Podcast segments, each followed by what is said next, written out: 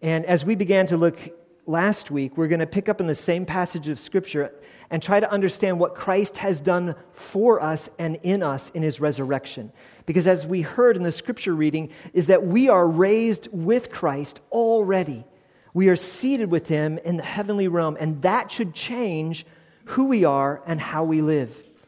It is the most beautiful demonstration of grace that God not only saves us from our sin and gives us a way out of condemnation, He gives us new life. And so today, as we look at this passage in Ephesians and some other, other areas of truth, we're going to be looking at how grace um, should impact our lives. And what we'll attempt to do as part of this, because grace answers two really important questions that people normally do not ask out loud, but every one of us is thinking. The two questions are simply this number one, what does God want from me or from us?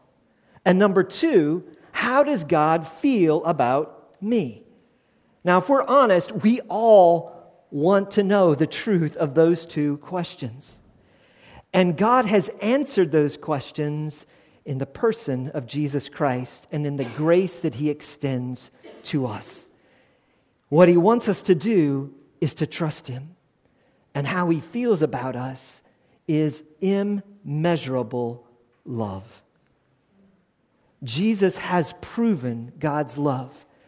But here's, here's the problem we may know this in our minds, but so often we forget in our life, in our practice. We begin to fall perhaps into one of two misunderstandings of grace. The first one is uh, technically an accurate understanding in that we feel unworthy. Well, the very fact that we are extended grace means that we are undeserving. I don't deserve grace. You don't deserve grace. But grace isn't about us, it's about the giver, it's about the nature of God.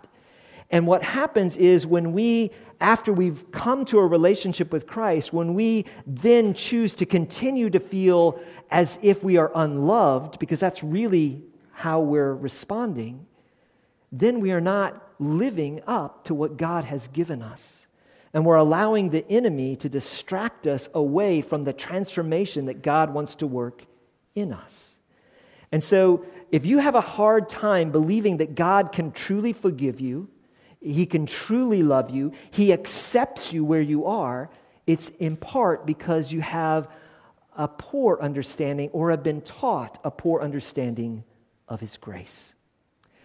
On the other side, we can, we can go the other direction and feel like we're worthy that we deserve this, that I'm a pretty good person. I checked off a whole lot of boxes this week of good things. I came to church today. I, I should get some credit for that. You know, I even came early. So I had the keys, so I had to. Um, you know, if we begin to, to feel worthy, even to the smallest degree, or as if we're deserving, then it leads to us being feeling self sufficient, self righteous, and we tend to judge others. And that too is a misunderstanding of grace. But what grace does, what God's gift of His love for us does, is it meets us where we are with the deepest needs that we have to address in our lives. So if you're feeling discouraged or disqualified from God's blessing, or on the other hand, if you're feeling a bit proud and self confident, both sides, we need a better understanding of His grace. If you're tired of being an up and down um, cycle in the Christian life, it's because you're not having a clear understanding of how God's grace is not something just for salvation, but for every moment of our life. I believe that is what I find as I interact with people and I see in my own struggle in, in my spiritual journey is that's where we often fall. As we heard in the scripture, we are saved by grace. And most of us in this room would say, yes, it takes grace in order for us to be saved. The Bible tells us, I believe that. But what happens to us often is there's a subtle shift after you come into a relationship with God, in that you begin to think, now I have to pay God back, and now I have to, in some way, out of my strength, I need to live as if I deserve what He's given me. Now, we do want to be obedient, but we always have to be dependent on His grace. One of the most powerful statements that we see in the scripture, as scripture is pro- proclaims the subject of grace, is that it not only saves us, it is grace in which we stand. Our position, our being seated with Christ in the heavenly realms, positionally, is a result of grace. It is an ongoing pouring out of the Lord for us. So, what God's grace proclaims for us is that you and I if we've trusted Jesus as Savior, we have been made alive in Christ Jesus. We were spiritually dead, as we read in, in verse 1 of Ephesians 2, but we have been made alive with Jesus Christ. Also, we see that Jesus has broken the chains that bound us in sin and death. He wants to set us free, to have victory in our life, in our relationships, in every aspect of who we are. Through His grace, he wants to give us liberty. Life, salvation, and living is a gift of God's grace that is received by faith. And so it, it's something we have to have a good understanding and put our full trust in God's grace. God's, uh, uh one of my favorite authors is, is John Piper. And, I, uh, and one of the books that was really transformational for me is a book called Future Grace. And, and that, uh, in that book, in that little phrase, he, he emphasizes how grace is always future because it's always ahead of us. God's work is always ahead of us. He's already preparing the way in your life and in my life to bring transformation. And we need to remember, as we're, we're going to pick up here in, in verses 8 through 10, that we are His work and not our own. So let's look at these, these verses, um, beginning in verse 8 again. For by grace you have been saved through faith. And this is not your own doing, it is the gift of God, not a result of works, so that no one may boast. For we are his workmanship, created in Christ Jesus for good works, which God prepared beforehand that we should walk in them. Now, this is really, really important because oftentimes we emphasize the first part of that, that verse, that sentence in Greek, on, on how we're not saved by, by our works. We understand that. We can't earn or deserve our salvation. But it goes on to say that the good works that we do do, they're not from us either. They are created in Christ Jesus. He is the initiator, He is the source of anything good that you or I do. We are the instruments through which He works. Good works result not from our performance, but from us being created anew in Christ Jesus and Him living out His identity and His life through us. When you begin to understand that, it sets you free because then the pressure is off. What we need to pursue is Him and more and more of knowing, loving, and abiding in Jesus Christ. Um, the word workmanship, um, this is one of my favorite verses in the scripture. If you've been at ICP for a long time, I did a series a few years ago called Restoring the Masterpiece, and it came out of this particular verse. Because this word workmanship is, is an artistic word in the Greek language, in the, in the way it's written. It is the word poema, um, from which we get the word poem. Now, isn't it cool that God says you are his poem? Isn't that, isn't that cool? I mean, he doesn't say you're just, you know, you're a nice person. I, I kind of like you. Now, you're, you are my expression of my nature written into your life as a beautiful manuscript of poetry that's filled with beauty. That's what this means. That's what he wants to create in you and through you. He wants to make your life an artistic demonstration of his masterpiece as he transforms us. And we need to understand as, as we read in Acts 17, in him, in Jesus Christ, we live and move and have our being. Even as some of the poets that um, they're writing to there in the early church have said, For we are indeed his offspring, his children. God is working in us to bring forth this masterpiece that is beautiful. He is our life. And now He calls us, because of that, to live free.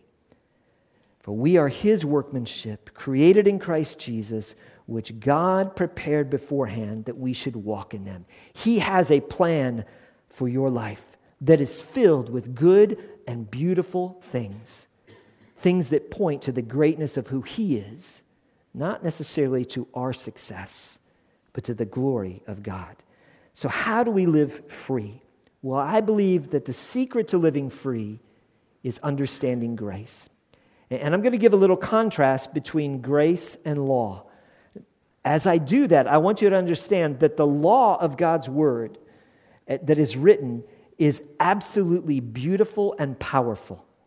It's incredible, and we need it, but we also need to understand its role. In the Gospel of John, in the first chapter, it tells us that the law came by Moses. Verse 17. But grace and truth came from Jesus Christ. And what he's saying is that both of them have roles in our life. Both of them are significant, but the work of Jesus through grace and truth is even greater than the work of the law. So let me give you the, the, the great contrast between the law and grace. Law displays what is in humans sin. Grace displays what is in God, which is love. Do you see that, those two things? The law was meant to reveal how much need I have for God's forgiveness, for life. The law displays what is in us. Grace displays what is in God. Does that, does that help you get a handle on, on how they, they actually fit together? One reveals the deep need that we have, and the other reveals the incredible links that God has gone because of who He is to touch our lives. In the same way, law speaks to us as members of the old creation under Adam in our sin, as people stained and bound by sin. But grace makes us members of a new creation, cleansed from the stains and released from the chains of sin. Law demands righteousness from us, and none of us measure up. Grace, however, brings God's righteousness to us. Isn't that beautiful? Law speaks of what we must do for God. But grace tells us what Jesus has done for us.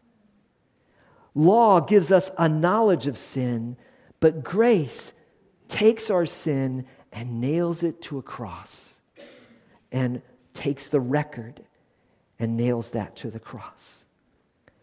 Law brings God out to us. It shows us what He is like. He is perfect and holy. But grace brings us to God. They fit together beautifully, and we need both. But they are also opposed to one another to a certain degree, in that the law is opposed to grace in the same way that the flesh is opposed to the spirit. In that, if we're to deal with God on the basis of law, that means that we would have to live up to all of the law, which we can't do. We can't do this in our flesh. But in grace, He empowers our spirit, His life within us, to enable us to live a life that honors Him and is filled with obedience.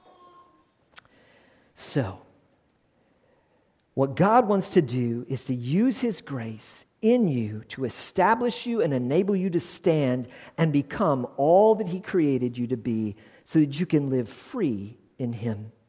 This is what Jesus came to do. When we le- read his mission statement, which I believe Isaiah 61 is, is the mission statement of Jesus, what he came to do. He affirmed this as he was teaching um, in the synagogue in Capernaum.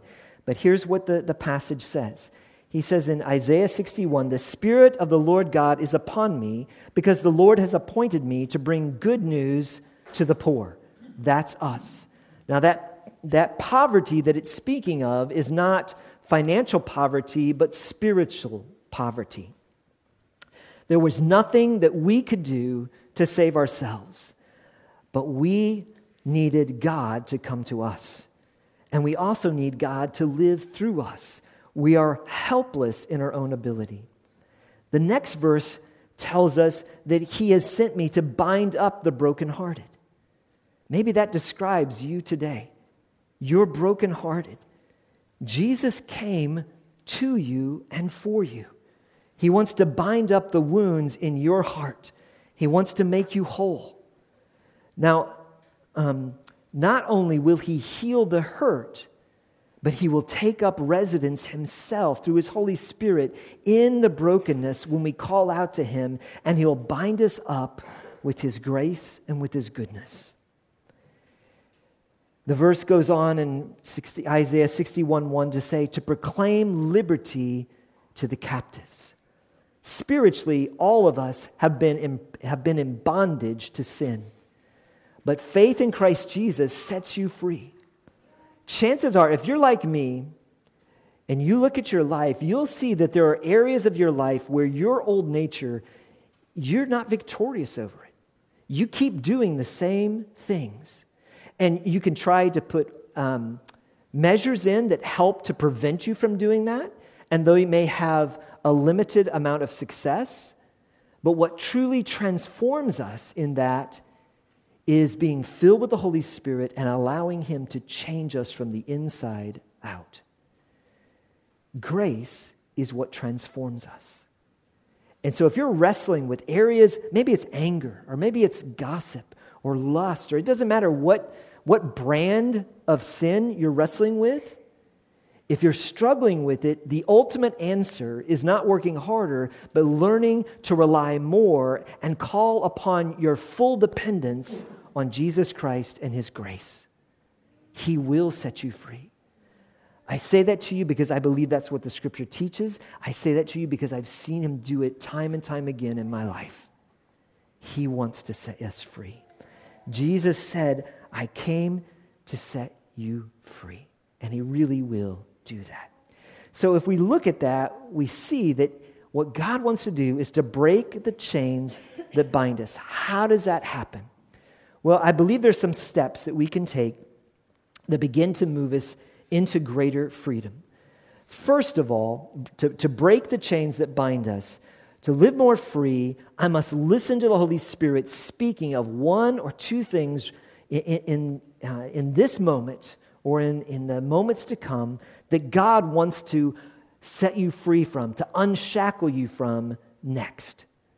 And I believe that today, God will bring to mind some areas of your life where you're wrestling, where, where there's not peace in your heart, that He wants to set free. And maybe it's an insecurity. Maybe it's one of those other uh, sins that I mentioned before. Maybe it's feelings of inadequacy. Maybe it's the love of money. Maybe it's a weakness in your belief.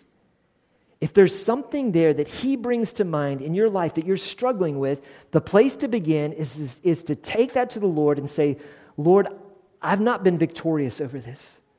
I can't be victorious. And so I am giving this back to you. I'm asking you to do a work in me through the power of Jesus Christ, through what he did to set me free, and through the work of the Holy Spirit, would you begin to change me from the inside out? Now, part of that, part of that moving into the Lord being um, victorious in your life is recognizing that oftentimes there is a lie behind the struggle.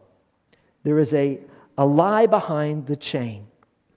Most of the things that bind us, that keep us imprisoned in our old activity in our old nature, are built on false beliefs either about God, about ourselves, or about others. The chain of insecurity is based upon the lie um, that we do not believe that God not only loves us, but that He is for us and that He likes us. Can I you, how many, if you're dead honest, how many of you have a hard time thinking, God likes me? Anybody? Now, if I were to ask you to say, Does God love me? Everybody would raise their hand, right? Because that's the right answer. But most of us struggle with believing God likes us.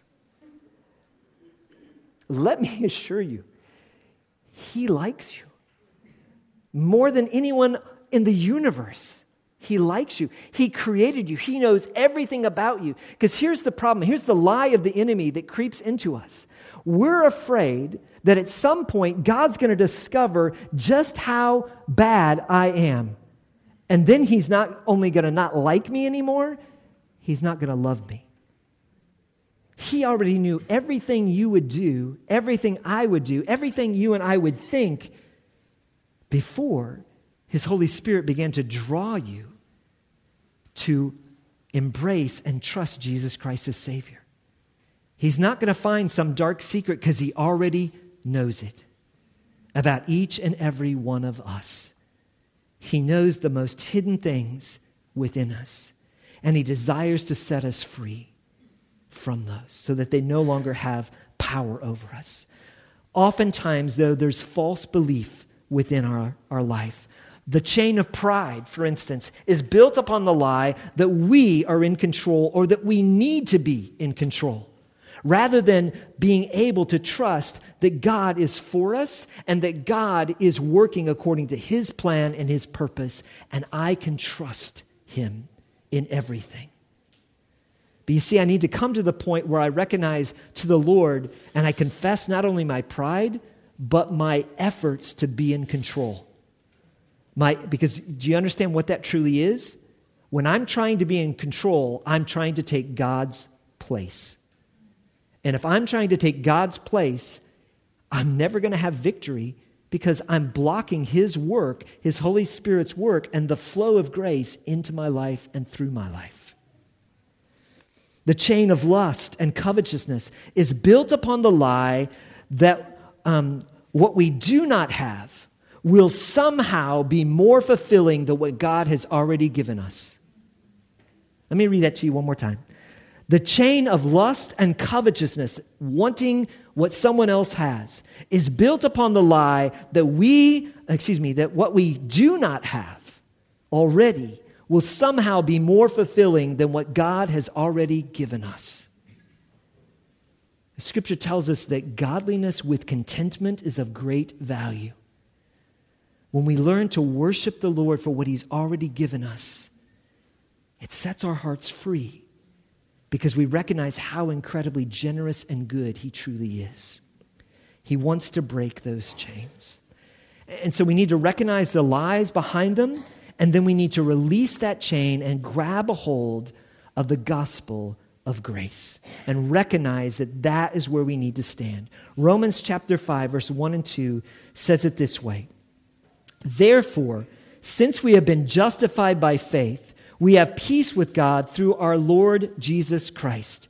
He's the one who gives us salvation. Through him, we also have obtained access by faith into this grace in which we stand. Grace is not a one time event, it is, an, it is a foundation of everything in our relationship with God. We stand in grace. That means I need it all the time. And so, if you're struggling with trying harder, what we need to struggle with instead is truly believing God and His Word the grace in which we stand, and we rejoice in hope of the glory of God. We need His grace every single day. And so God wants to break those chains. And so let me give a, a, couple of those chains that He wants to break in your life and my life. And believe me, I don't say this as if I've arrived. I am very much a work in progress. In fact, He probably has a lot more work to do in me than, than probably most of you. Jesus came to break the chains of pride and insecurity. And both of those are like two sides of the same coin. When I am insecure, the focus is on me rather than on God. When I am prideful, the focus is on me rather than on God. Pride and insecurity are our, most destructive enemies. And we must learn to put off these enemies and put on Christ um, because both of them, the focus is on ourselves. Isaiah chapter 2 says, The haughtiness of man shall be humbled, and the lofty pride of men shall be brought low. And the Lord alone will be exalted in that day, and the idols shall utterly pass away. The, the, way he breaks that is to change our focus from being on ourselves to being on the Lord. And, and that's, that's the, here's the thing when you begin thinking about yourself, either you're feeling miserable about yourself as if you're totally undeserving, or if you're feeling really good about yourself and you're judging other people, because that's usually where it leads, the focus is to ask for forgiveness right in that moment and saying, Lord, would you shift my focus to you? Would you help me to focus in on who you are? And, and, as, and it comes to my view of others, instead of seeing them as above me or below me, would you allow me to see them through your eyes? to see them the way you see them, to love them the way you love them. We need to remember that God has made us image bearers. We are made to reflect His character and His nature to others.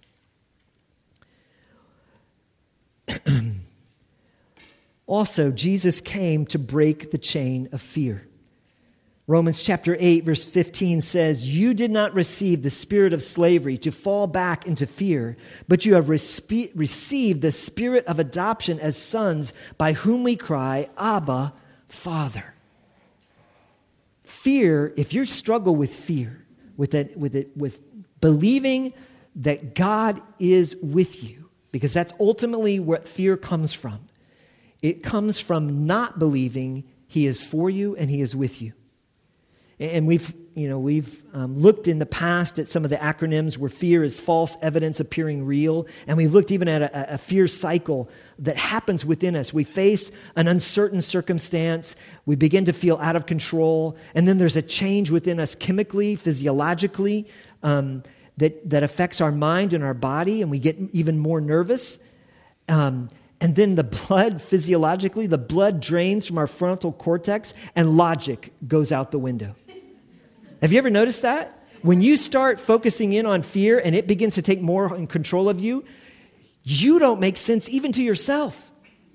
Your fears don't make sense. And, and so at some point, we have to come and realize God is not the one who I'm li- allowing to be in control here, fear is. And as logic disappears, our thoughts disappear, and then we begin becoming even more fearful, and it's compounded. The way to break that is to recognize God, you are in control. You are good. You are for me. You are with me. Because ultimately, what fear is, is fear is forgetting that God is with you. It is forgetting that He has already rescued you in Jesus Christ. That's why we're told over and over again in the scriptures to fear not, but at the same time to fear God. Because you see, fearing God recognizes who He truly is His authority, His power, His honor, His glory.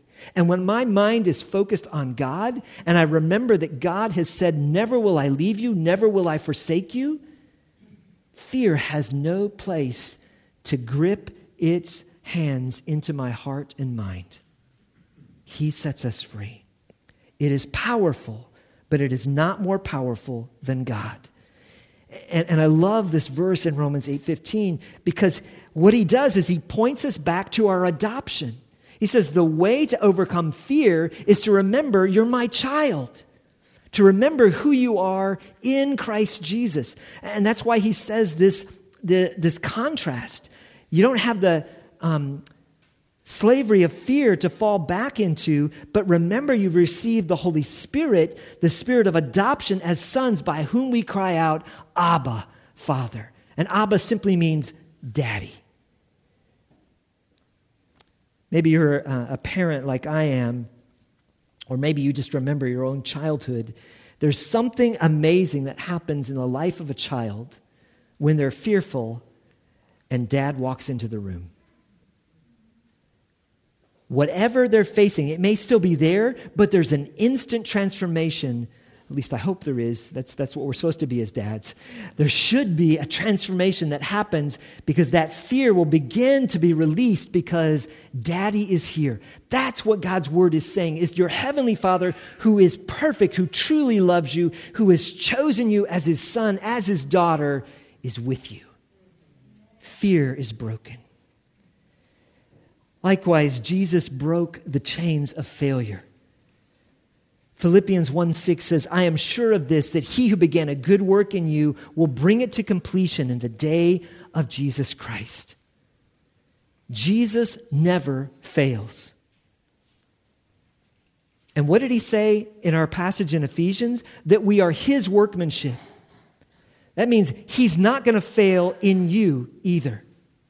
You see, all this that I'm trying to highlight here is what we've been given in our position in Jesus Christ, in being seated with Him in the heavenly realms at, at the right hand of the Father. We have been given victory. He wants us to live that victory.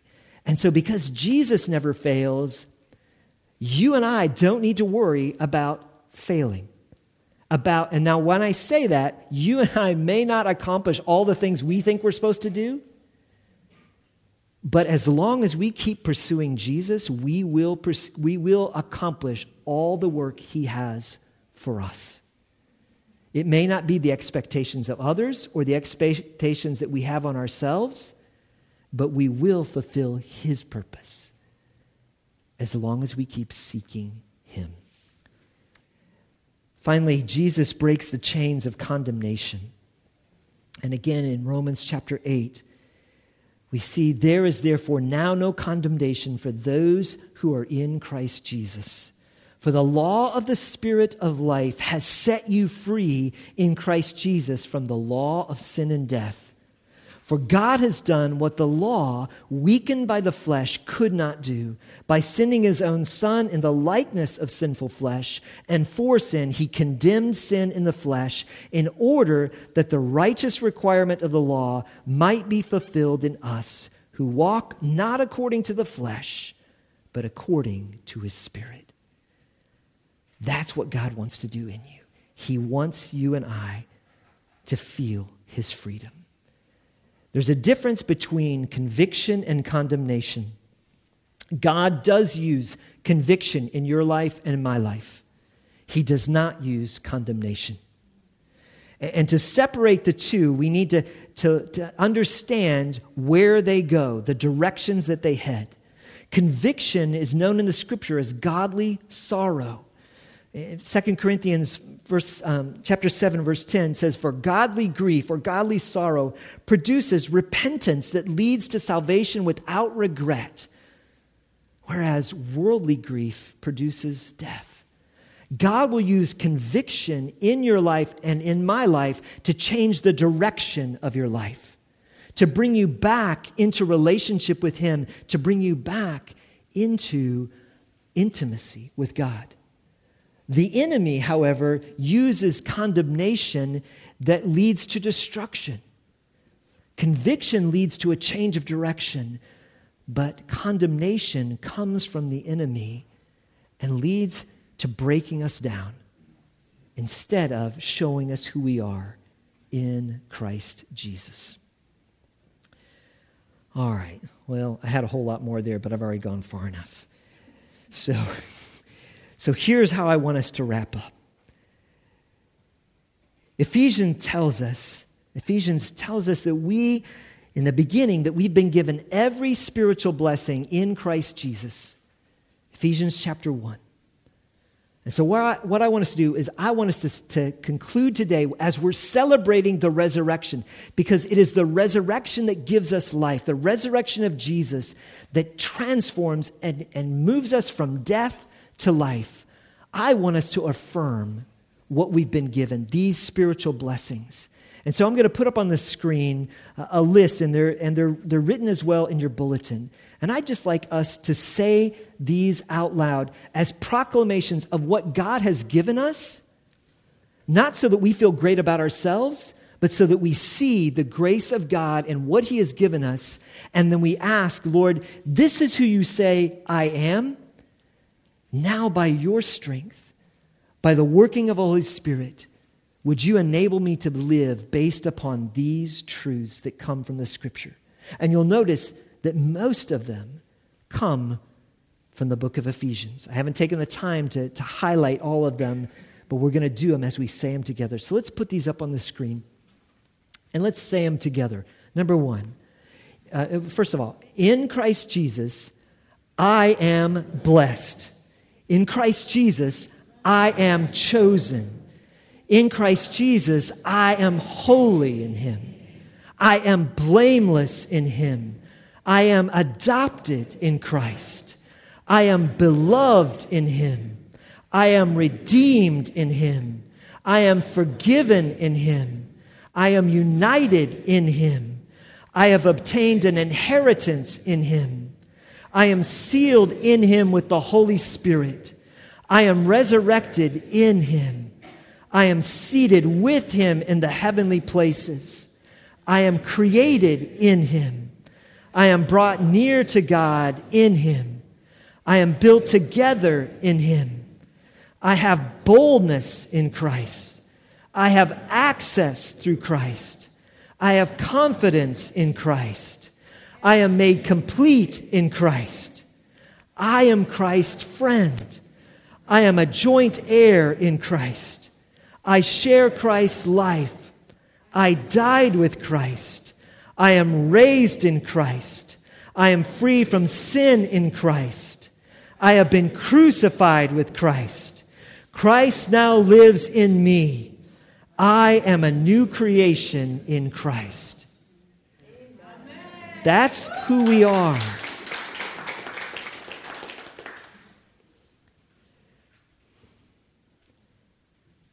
The challenge is not thinking it, but living upon the truth of what God has already said. You see, these truths will set you free.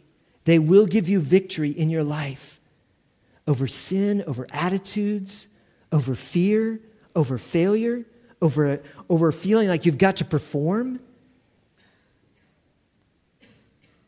The law reveals we don't measure up. It reveals what is in us, in and of ourselves, which is sin. But grace reveals what is in God and what He has given to us through Jesus Christ. My prayer is, is that we will learn to live as a reflection of who He has saved us to be.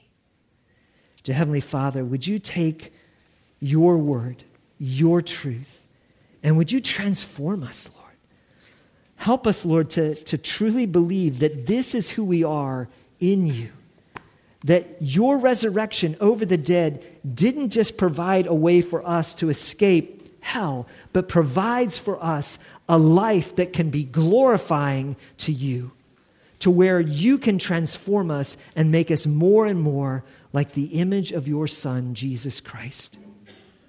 Lord, would you bring victory into our lives? Would you reveal areas in each one of us that you want to work on right now in this, this, this day and in the upcoming days and weeks? Lord, we ask that you would do a work in us that would draw us closer to you. And in so doing, we declare our absolute dependence upon you. We need your grace to transform us. And then, Lord, also would you transform our view of others to see them through the vision of your grace, of your love, of your sacrifice for them, to love them and serve them as you have loved and served us. Lord, we have so much to give you praise for. Forgive me for being so self oriented that I forget the greatness of who you are and what you have done. Lord, we praise you. Thank you for your resurrection. Thank you for your victory. Thank you for your grace. In Jesus' name we pray. Amen.